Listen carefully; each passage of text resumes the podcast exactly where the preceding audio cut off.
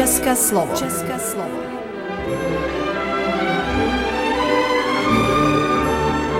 Vysílání pro českou menšinu v Srbsku.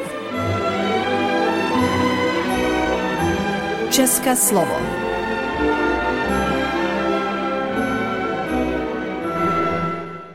Milí posluchači, hezký den. Vítáme vás opět při Českém slovu na rádiu Nový Sad.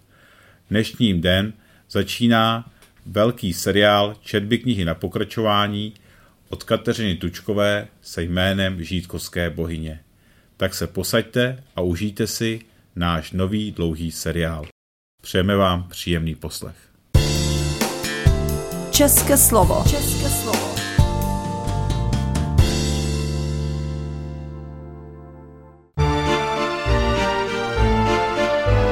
Čtení na pokračování.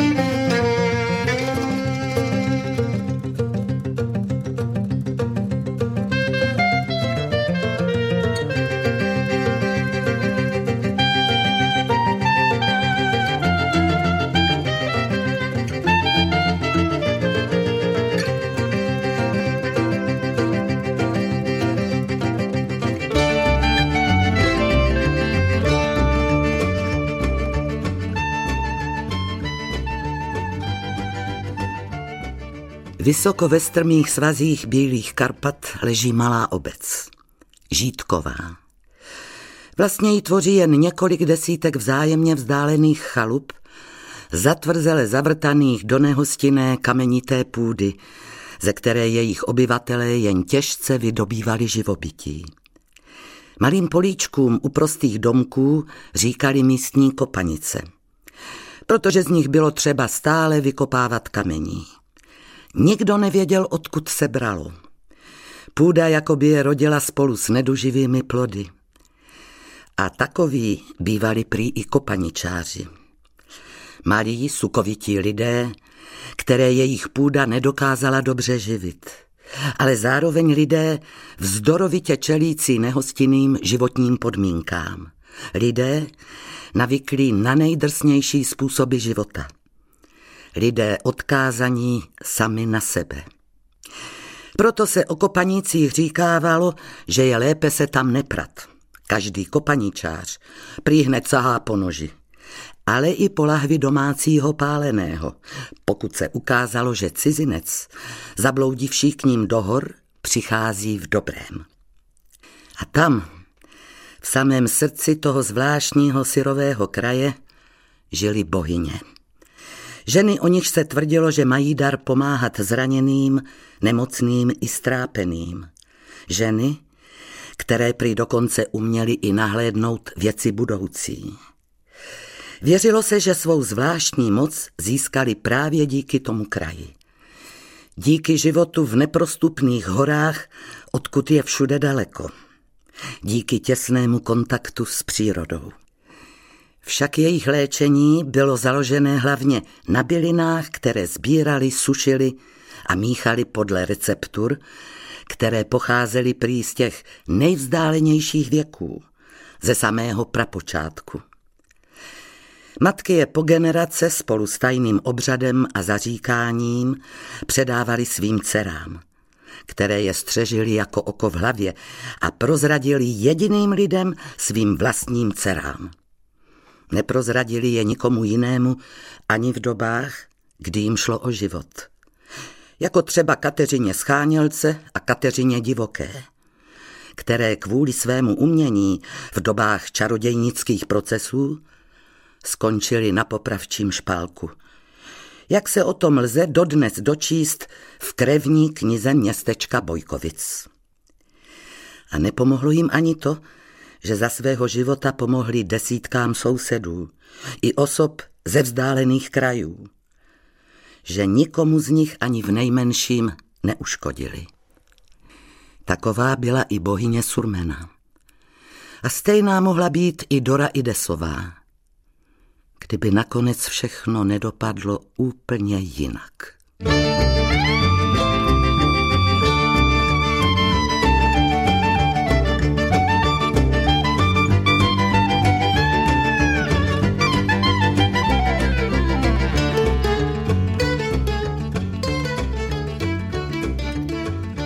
Surmena se jich ujala, když jí bylo osm a Jakoukovi čtyři.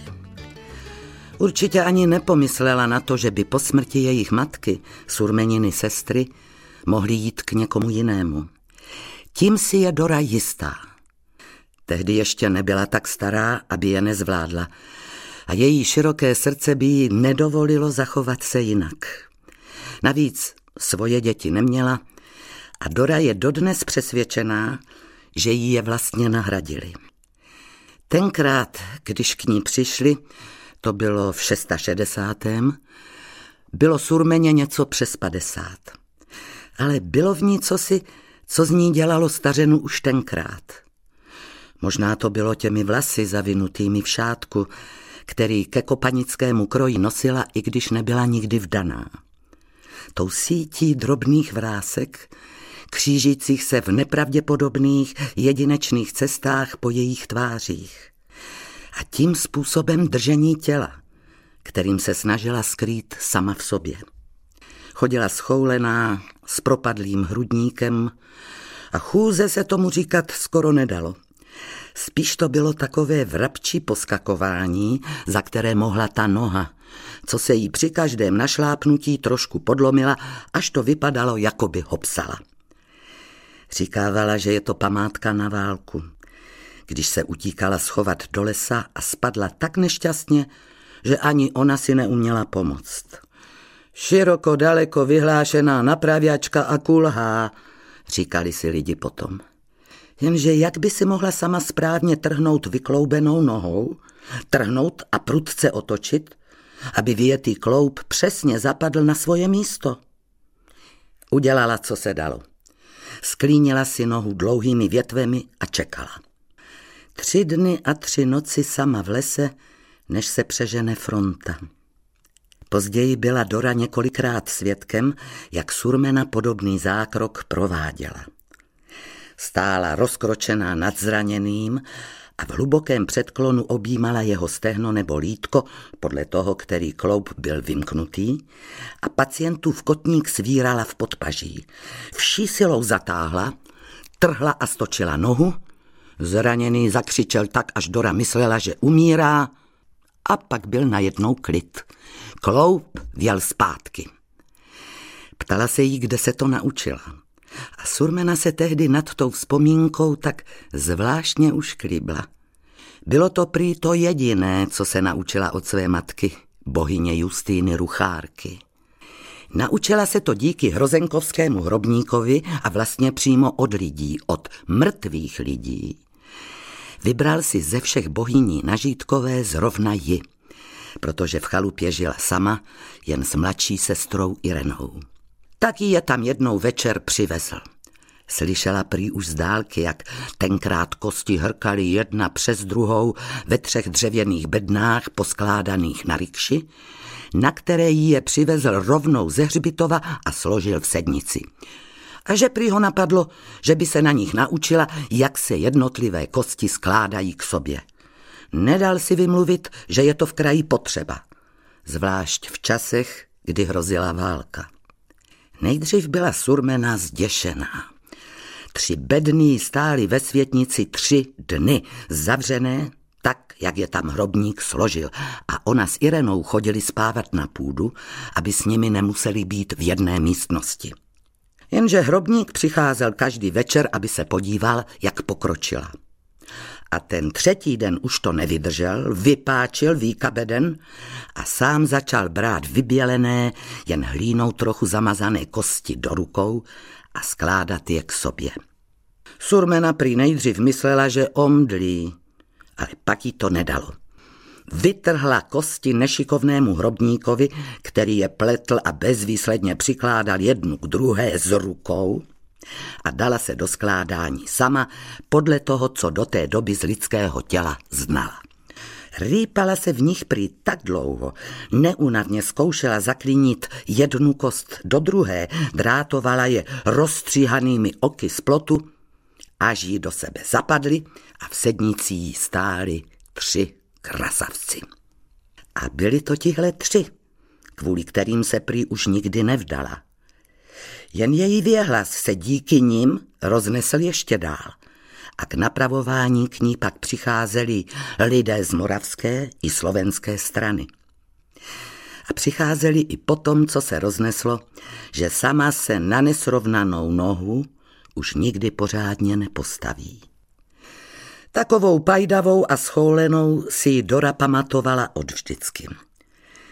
Ale jako by se to její povahy ani nedotklo. Byla tvrdá a nesmlouvavá k sobě. Nikdy se nevyhýbala žádné fyzické práci, ani když ji musela její nedostatečnost překážet. A byla taková i k jiným, i k ním, k dětem. Dnes je jí Dora za tu lásky plnou bezohlednost vděčná. Za to, že se nad ní tenkrát po smrti jejich matky neslitovala a nenechala jí nad tou katastrofou vydechnout. Dělala, jako by se nic nestalo. A k práci i do školy ji hnala hned druhý den. Jen jí během těch prvních odpolední čekávala i s Jakoubkem před školou, aby ji vyvedla nahoru na kopanici Bedovou. Jako by tušila, že se kolem ní bude tvořit vějíř zvědavců, kteří se nestyděli častovat ji dotěrnými otázkami nebo ještě hůř, litovat ji. To byl její jediný ústupek, jímž jí chtěla ulehčit těžké chvíle týdnů, následujících po události, která jí doře tehdy tak náhle a dramaticky změnila život.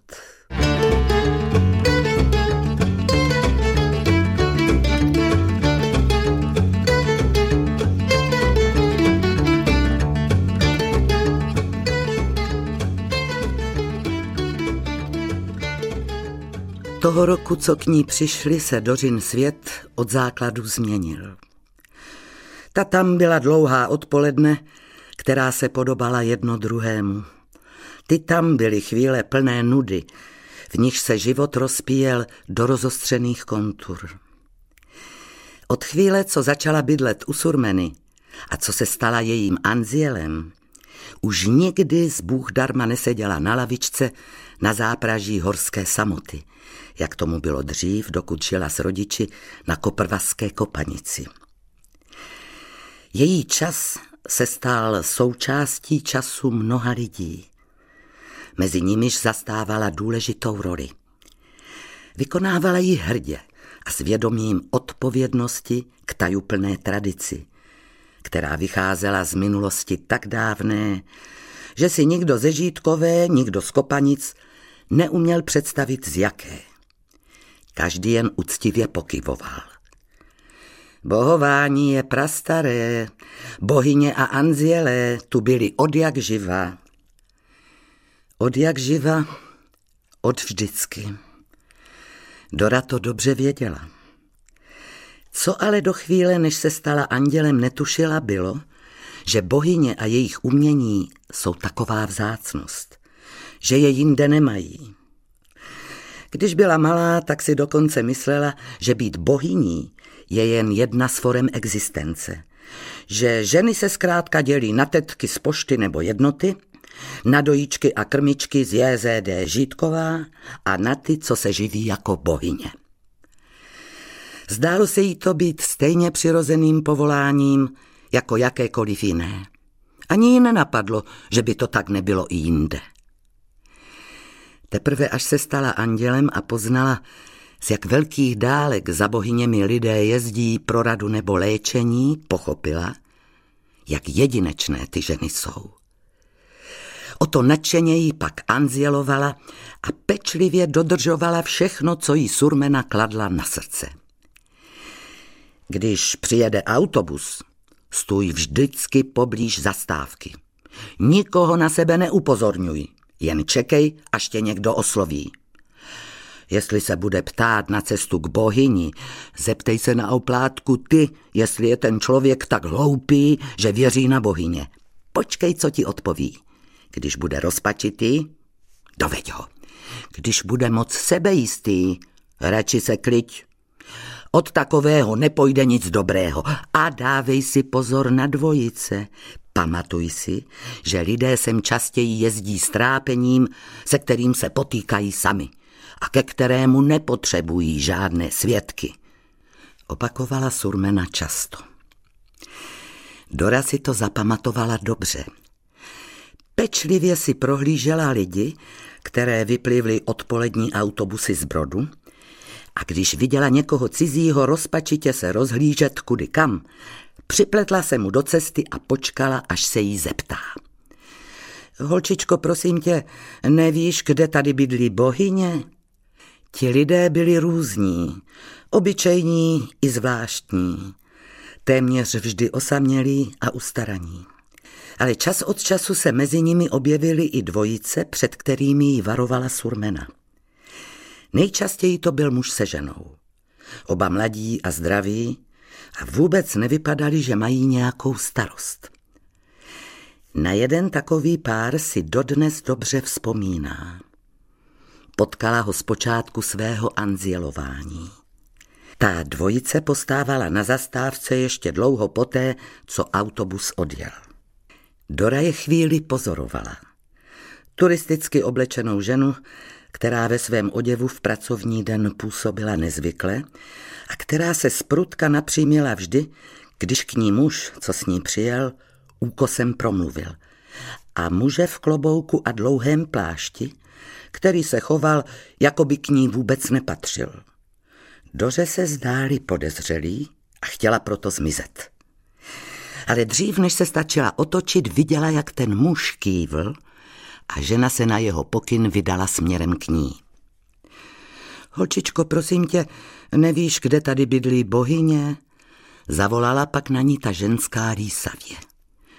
Dora chvíli tiše přešlapovala, pak ale váhavě přikývla a ukázala na vršek hory Kikule. Až tam nahoře v lese. Vede tam modrá značka, podle ní přijdete až ke křížku a od něj uvidíte jedinou chalupu. Tam bydlí bohyně. Žena jí horlivě poděkovala. Z kapsy vytáhla korunu, vtiskla jí do dlaně a svižně odcházela ukázaným směrem. V závěsu několika metrů ji následoval ten muž, který si mezi tím v doslechu zdlouhavě zavazoval tkaničku. Dora se za nimi dívala, dokud se jí nestratili v ohybu cesty, vedoucí k úpatí divoké Karpatské hory. I dnes by jí zajímalo, jestli ti dva tenkrát přenocovali v krmelci uprostřed hlubokého lesa, nebo jestli se stihli ještě vrátit do vsi. Každopádně poslední autobus na Brod odjížděl v 16.15 a ten stihnout určitě nemohli. Ale dobře jim tak. Kdyby tehdy věděla to, co se měla dozvědět v příštích dnech, naložila by s nimi ještě škodoliběji.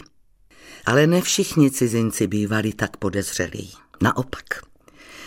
Většinou to byli lidé, kteří surmenino vědění opravdu potřebovali. Dora je počase poznala už na první pohled. Zachmuřená starší dáma s igelitkou byla jistota. Ta šla obvykle kvůli dětem. Mladá holka, rozpačitě postávající u tabule s jízdním řádem, to byla taky jistota. Ta si šla poslechnout o lásce. Taky tam přijížděli lidé, kteří vypadali nemocně. Všechny takové Dora k surmeně vodila ráda, protože věděla, že jim pomůže a že se jejich tváře už brzy rozsvítí něčím zvláštním, nadějí. Dora je už na zastávce, kde ji požádali, ať je zavede k bohyni, brala za ruku a vyváděla nahoru kolem hřbitova kopanice černé lesem až k rozcestí, odkud už mohli zahlédnout surmeninu chalupu na Bedové. A přitom anzielovala přesně tak, jak ji naučila surmena. Měl jste dlouhou cestu? Vyzvídala Dora a tvářila se přitom, jako by jí to přišlo na jazyk jen tak, aby řeč nestála. Nejste po cestě unavený? Surmena vám uvaří čaj zitrocele, ten vám udělá dobře. A cože jste takový smutný? To vás něco trápí? Na těle nebo na duši? Neumí ani spočítat, kolikrát to se surmenou procvičovali. Systém chytrých otázek, jejich rozptyl v čase a ledabilost jejich kladení. Jakoby samo sebou si pak Dora během dlouhé cesty na vrcholek Žítkovských kopanic povídávala s lidmi, kteří čím výš do hor stoupali, tím byli vřelejší a upřímnější. Jejich dlouho potlačované starosti z nich vyvěraly. Někdy pomalu, jindy o překot. Ale svědomím, že už už dojdou úlevy, že balvan svých starostí co nevidět složí na prahu chalupy ženy, která prý pomůže s každým trápením. Během toho výstupu tak doře, neznámému cizímu děcku, které jim za chvíli mělo zmizet ze života, prozradili, co je trápilo. A tak na konci té cesty tam, kde se stezka větvila ke dvěma kopanicím, koprvazům a bedové, a kde se s nimi loučila, o nich Dora věděla všechno. No a pak stačilo už jen těch deset minut, o které lesíkem přiběhla ze zadu k surmenině domku dřív než návštěvník obcházející louku, aby jí mohla říct, co se dozvěděla. Tak pojďte, pojďte, vítala pak surmena návštěvníka dřív, než otevřel dvířka plotu. Pojďte a nebojte se, já vám pomůžu. Od bolesti zad i od té patálie s těmi ukradenými penězi. Jste vy to ale Trumbera takhle se nechat napálit. Ale nevadí, snad nebude zas tak zle. Tak pojďte, pojďte. Však my už spolu vymyslíme, jak to celé napravit. Nebylo jediného návštěvníka, který by neupadl v nábožnou úctu před ženou, která, sotva jej uviděla, dokázala přečíst všechna jeho soužení, aniž by cokoliv vyslovil. Ti lidé pak pokorně vcházeli dál do tmavé světnice, v níž se čas zastavil v polovině minulého století a kde Surmena rychle stavěla na plotnu hrnek na rozstavení vosku a na stůl mísu s chladnou vodou. Tohle je to, co jim pomůže nejvíc. Smála se po jejich odchodu dobrosrdečně Surmena, když se jí Dora později ptala, jestli ty lidi nepodvádějí. Když už se odhodlali přijít až sem za neznámou starou ženskou, o které podle kdo ví jakých povídaček věří, že jim může pomoct, tak už musí být v pořádné brindě. Možná bývám jejich poslední naděje. Jdou sem a mají strach. Taky pochybují. Ale naděje je sem táhne. A abys věděla, častěji jsou to takoví, kteří nemají potíže na těle, ale na duši. A takovým se pomáhá líp, když se přestanou trápit zbytečnými otázkami, jestli mám nebo nemám schopnost jim pomoct. Víš, jak se jim uleví, když hned na Prahu uvěří, že mám zvláštní moc? A čemu se vzájemně vyhneme s těmi, co by se přede mnou hlídali říct na plnou hubu, co mají za potíž? Říká se, že víra uzdravuje. A oni věří, že jim pomůžu. A to se pak taky splní. Už tomu rozumíš? To není podvod, to je chytrá pomoc. Dora na to přistoupila bez dalších otázek. Stejně jako na surmenin příkaz, jen o tom nesmíš s nikým mluvit.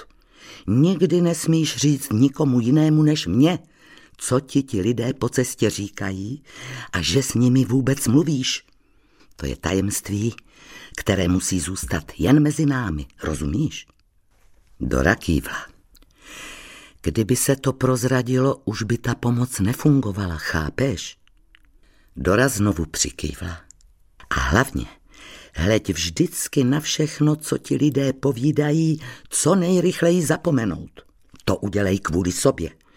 Jinak tě jejich trápení brzo začnou trápit taky. Slibuješ? A Dora slíbila, protože v té době neexistovalo nic, co by surmeně odmítla.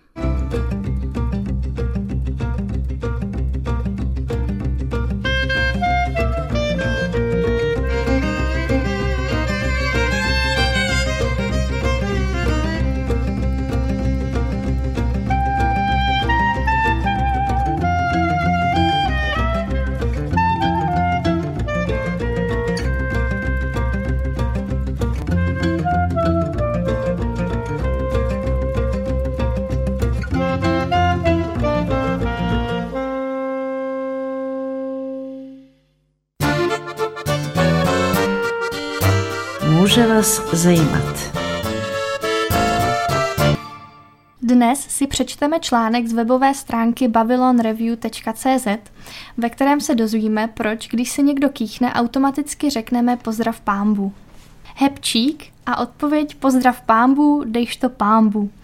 Uvedená konverzace zaznívá v údajně ateistických Čechách velmi často. Kdyby k nám zavítal Marťan v době kulminace chřipkové epidemie, asi by Čechy považoval za velmi zbožný národ. Přitom většina populace v tomto případě jen bezmyšlenkovitě přejímá zaběhlé rčení, aniž by znala jeho původ. A nejspíše by se velmi divila, kdyby zjistila, že vlastně plní papežské nařízení.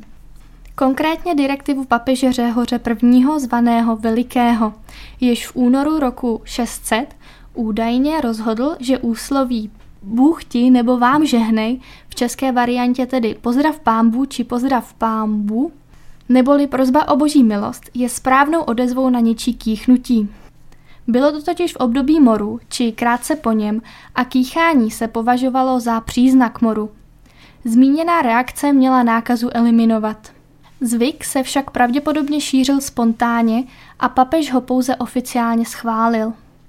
Jiná teorie původu tohoto úsloví pramení z přesvědčení, že kýchnutí může člověku vyhnat duši z těla, po případě, že usnadňuje démonickým silám proniknout do nitra člověka, nebo že naopak lidská bytost se tímto projevem snaží vyhnat zlé duchy za sebe ven. Výraz Bůh vám žehnej byl tedy takovým malým exorcismem s cílem na pomoci vykýchnuté duši zpět. Tolik k původu slov pozdrav pámbu. Jak je to se svátkem svatého Valentína? Jde o romantický svátek zamilovaných nebo svátek, při kterém slaví hlavně obchodníci? I když dnes mnozí lidé na svátek svatého Valentína se dívají skrze především jako na zvyk importovaný ze západu, ve skutečnosti má tento svátek ryze evropské kořeny. Odkud se legenda o svatém Valentínu vzala? Valentín, kterého si v polovině února připomínáme, byl pravděpodobně podle většiny historiků ve třetím století biskupem v italském městě Terny. Kolem životopisu tohoto světce dodnes panují nejasnosti. Existují totiž dvě legendy, ve kterých se nejspíš prolínají životy dvou stejnojmených svědců. První legenda tvrdí, že byl svatý Valentín popraven kvůli lásce. Ve své době císař Marcus Aurelius Claudius zrušil manželství, protože nechtěl, aby se muži rozptilovali od vojenských povinností. Jenže Valentín i přes zákaz zamilované páry tajně oddával. A v nemilost císaře upadl i proto, že mužům radil, aby své ženy neopouštěli a neodcházeli do válek. Tím si podepsal Ortel a 14. února roku 269 ho císař nechal popravit. Druhá legenda naznačuje, že Valentín zemřel kvůli svým léčitelským schopnostem. Podařilo se mu totiž uzdravit syna známého rétora Kratoona. Podle legendy se na chlapce modlil, až jej Bůh vyslyšel a syna zázračně uzdravil. Římští senátoři poté Valentína obvinili z nekalých praktik a na rozkaz byl uvržen do žaláře a popraven. Svátek svatého Valentína slavíme i v Česku. I když z různých anket i nadále vychází, že Češi za svátek zamilovaných mnohem více považují 1. května před 14. únorem. Skončilo vysílání českého slova s novým seriálem Žítkovské bohyně. Těšíme se, že se opět uslyšíme ve čtvrtek ve stejný čas. Naslyšenou. Redaktor pořadu Jaroslav Bodnar.